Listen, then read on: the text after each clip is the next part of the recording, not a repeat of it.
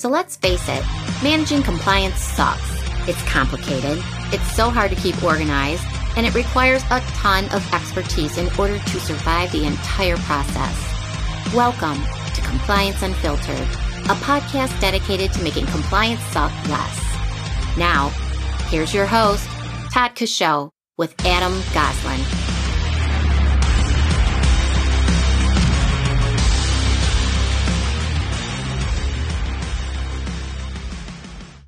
Well, welcome in for another edition of Compliance Unfiltered. I'm Todd Coshow alongside the one and only Adam Goslin here with all of your compliance knowledge. Adam, how the heck are you today? I'm doing fantastic. Good to hear. Good to hear. I'm excited about this episode, actually, not because this is something that I thought we were going to talk about, but just because this is kind of one of those by popular demand topics that we're covering today. And just looking at the overall uh, kind of interest, I would say, in the content that uh, we're putting out at TCT, we've noticed that there's a substantial bit of interest in the world of firewalls. Adam, what the heck is a firewall, and what, what why do people care? Well, you know, I wanted to start with just kind of waving a flag for, you know, for if you're listening to this, you know, to this podcast and you're on the, you're more on the business side. Um, you're not one of the, not one of the gearheads. Um, seriously, do yourself a favor and forward this podcast over to the, over to the, to your favorite gearhead, uh, and have them listen through it because it, honestly, there's going to be a ton of valuable information uh, in this particular episode. So that said, as I look at a, a, firewall, effectively at a high level, it's the it's the traffic cop. It's it's making um, you know it's configured to make decisions about you know what data and what information is allowed you know into the environment, can leave the environment, where can it go? You know from a you know from a high level perspective, that's a that's a good starting point. Yeah, that's fair enough. Um, I mean it, basically, I have to ask for as many years as you've been in the information security space, you got any good stories, any war stories about firewalls and you know firewalls gone wrong and why this really matters so much? Yeah, actually, the well, the best the best story that I've got is um, is that, and this actually happened before, like right right as I was starting to get into the security and compliance space. Uh, and I had an opportunity to, uh, you know, one of the folks on my team said, Hey, you know, Adam, you need to come in here and take a look at this. And so I go into the server room and we're literally sta- standing there staring at a console. And um, and it was it was uh, it, it was a, a, an interface that was showing uh, literally an attack in progress. There, we were standing at the console and watching these attackers in progress, in like it, like active live in progress. Um, we were actually watching these uh, these uh, hackers uh, running scripts, uh, you know, kind of against the environment and what ended up happening was as we started to, you know, number one, we see this and we're like, oh, it's not us, not us, not us. Okay. We ended up just pulling the plug on the, you know, on the machine mm-hmm. um, and started to, you know, started to do the digging and the analysis and things along those lines. Well, the, it, quite frankly, the only thing, like literally the only thing that saved this particular company from just having its butt handed to them was that um, was that they uh, the attacker's script blew up and failed right in the middle of run and um and that was the only thing that you know that that happened to you know happened to save us from you know from things going horrifyingly wrong. And we started to do an investigation into okay so what happened? You know we started looking at logs and trying to piece this all together. And as we're staring at these logs, it, we kind of could start tracing it back, and it was fascinating. Um, the the the the company, you know, the the the first the kind of the first attacker, you know, hit the happened to hit the IP address of the of the firewall and um, and basically it was like a "Are you alive?" test, right? right? And so we see the "Are you alive?" test comes in, yes, I'm alive. And then all of a sudden that IP would go away. Let's say that that IP came out of like, you know, whatever, uh, U- Ukraine, right? Mm-hmm. Um, so the Ukrainian IP goes away. About 30 seconds later, then then there came in four different ip addresses from all over the globe. So there was there was one in france there was one in south america there's another one in russia you know and another one in africa come in. And th- they're all now saying okay i've got a live box. Now i'm going to see what type of a device this is that i found and so they were you know they were doing one was checking to see if it was a you know if it was a website or another one was seeing if it was a file server etc those four did their initial sniff test round. They go dark. Oh. then 30 seconds later another round of probably 12 different IPs from all over the globe come in. Now that they've gotten the answers or the responses from what types of type of a box or what type of accessibility they've got, those ones come in doing more directed tests against, you know, against that particular IP. And you could just see this stuff coming through in waves. And that was all kind of the precursor that we could see through the, you know, through the logging, um, you know, it, which led to them finding a hole in the firewall firewall being able to get through to a box and start actually running attacks on the device itself it was it, it, was it was absolutely eye-opening. Um, you know g- going in and seeing what all had gone on with this how automated it was how um, how advanced they were. And, and keep in mind todd this wasn't this wasn't like last year. Right. This was this is like 15 years ago so you know, I, I, mean, how much better are they now? Right? Yeah, you know yeah. what I mean? I mean, it's it's absolutely nuts. Exponentially, I would imagine. It's that is crazy stuff. Well, let me ask you, what's wrong with companies thinking that they're like too small? I mean, I know that that we have a, a, a lot of uh, folks that listen to the show that are you know kind of that small to mid market business, and they're not necessarily concerned about like why would anybody want to hack me? What do you yeah. say to those folks? Well, it, and and the way that I relate it to to people is this: is that you know you remember you remember you remember a long long long time ago in a land far far away uh, when you know you'd have like your you'd have your unlisted number right? Mm. You used to have to mm. pay to get your number unlisted. And then of course when when the phone rings and it's some sales guy or sales girl, you know, they that is basically just randomly dialing numbers. So, you know, they dial the area code 111 1111 and then they try 111 1112 sure three four and and so they find the number that's unlisted and everybody's like oh my God, this is horrifying.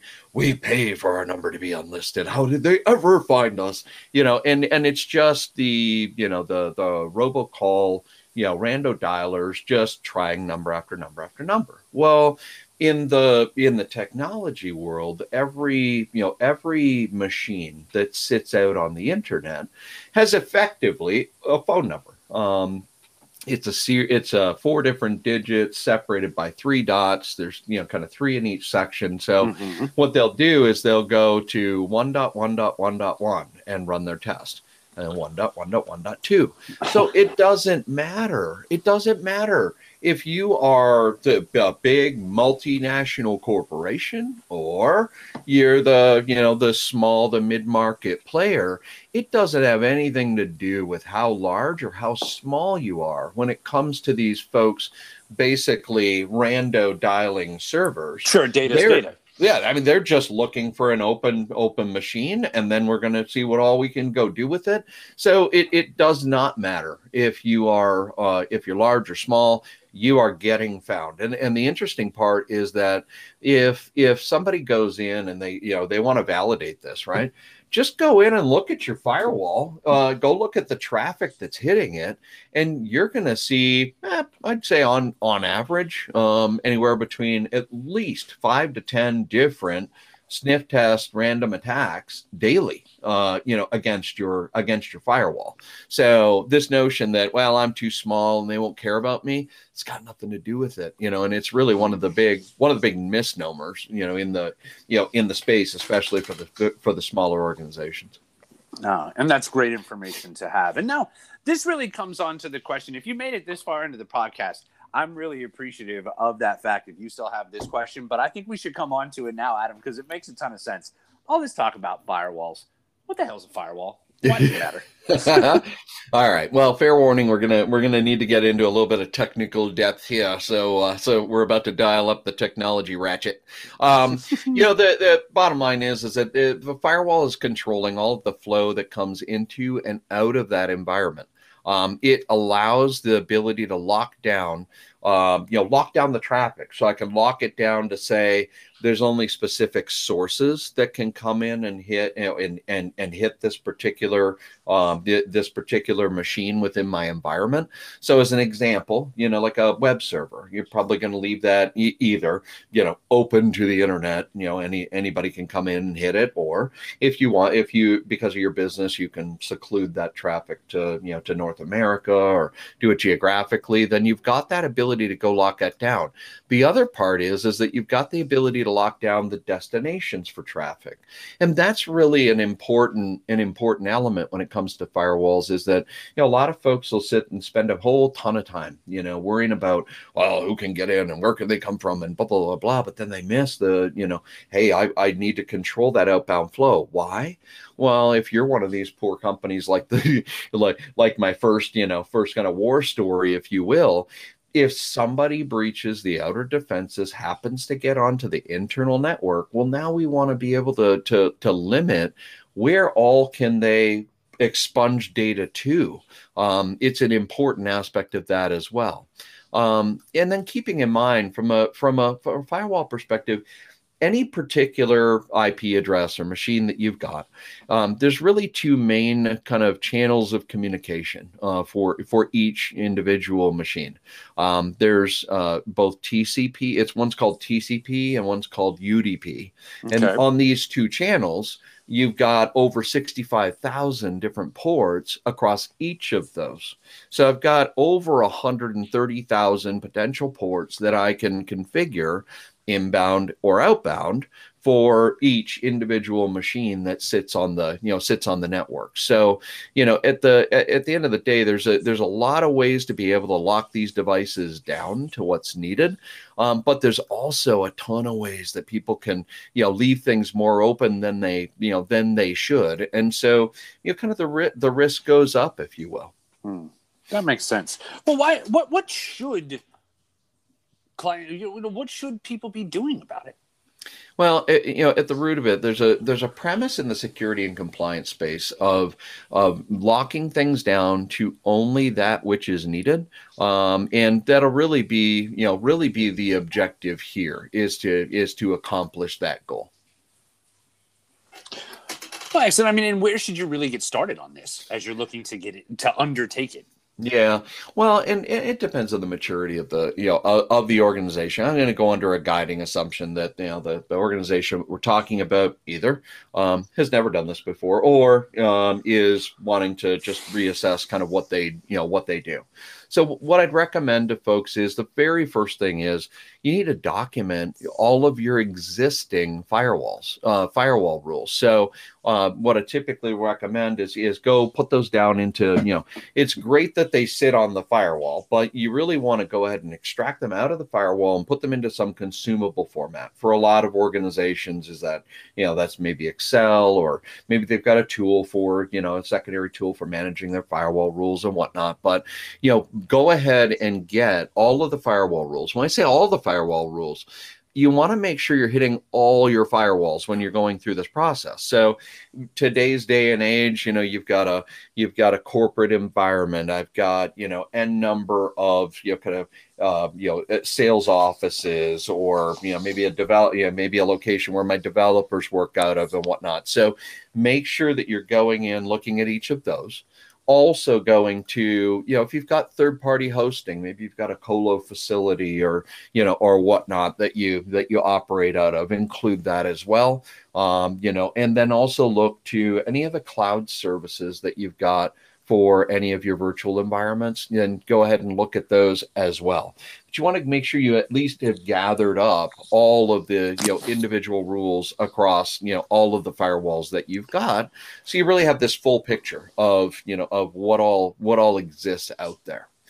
the the next step that you want to do with each of those rules is go ahead and add a new column or you know have, you know have the ability to take notes or whatever and write up a write up business justifications for each rule now it sounds dumb but know, the reality is is that you, you as you go through this process it, it's it's actually it's actually going to be very enlightening for the company that hasn't done this before.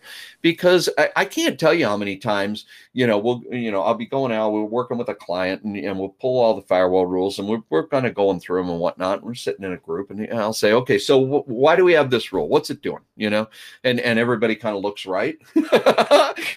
Nobody knows what it's being used for and you know and whatnot. It happens more times than you can imagine um, so you know go through each individual rule and this is kind of with a purpose right? Write a comment beside each one. And the, here's the important element why does the rule exist i don't want to know what it does i want to know why is it there and what i mean by that is in form of an example is you know i'll see a, a, firewall rule which will have you know be basically allowing web traffic into the web server. And so you know the gut response from the you know from the folks in it is well this allows web traffic in. Well all right that's great but you know why? Why are we allowing the web traffic in? For what site or sites are we you know are, are we committing the traffic to come through there? What's the reason why we have to have it open to the outside world? And some of this may seem uh, apparent but you know going through that exercise and breaking it down to the notion of the why of the rule not what it does forces thought into you know is this a real justifiable rule? Do we really need to have it etc evaluate each of those rules based on your justification. So now that i know why this rule should be there now I can go in and look, is this rule really, you know, as limited as it needs to be, you know? Um, you know, so as an example, if we're allowing web traffic in for a particular vendor to be able to, you know, push data over the common web ports and, you know, over port 443, should that be open to the entire universe or should, do I know the IP address of the vendor that I'm trying to facilitate? Well, great then let's go lock down that particular rule since we don't need for anything else to only allowing that traffic from that particular IP address because now I'm not opening that rule up to the entire world. I'm just opening up to what I need. Um, and then finally, updating the documentation. I mean as you as you start iterating through these various firewall rules you know you're going to go in you're going to be making updates and changes to the firewalls themselves. You're going to be updating your you know kind of your documentation of those firewall rules rinsing repeating until you've kind of gotten through all the way down through those rules um, you know making sure that you're you're kind of keeping everything aligned. Um, and you know the the other caveat i'll throw in here um, is and this is an area where folks you know get a, get a little nervous right? Um, oh my god we're you know, we're changing the firewall rules. We gotta we gotta be really super careful. We're gonna break stuff etc yep you are absolutely spot on that um, going in and tweaking your firewall rules will have a potential for uh, you know blocking necessary traffic and whatnot. So it's important to kind of do this on a sanity check kind of combined you know basis where you know i go in i evaluate the rules i'm you know kind of stage up all of my tweaks and whatnot make my tweaks and adjustments and then go back and do some type of you know kind of functional testing and make sure i didn't break anything as i you know kind of went went through that well, that's all the time we have for this episode of Compliance Unfiltered. I'm Todd Coshow. And I'm Adam Goslin. Hope we helped to get you fired up to make your compliance suck less.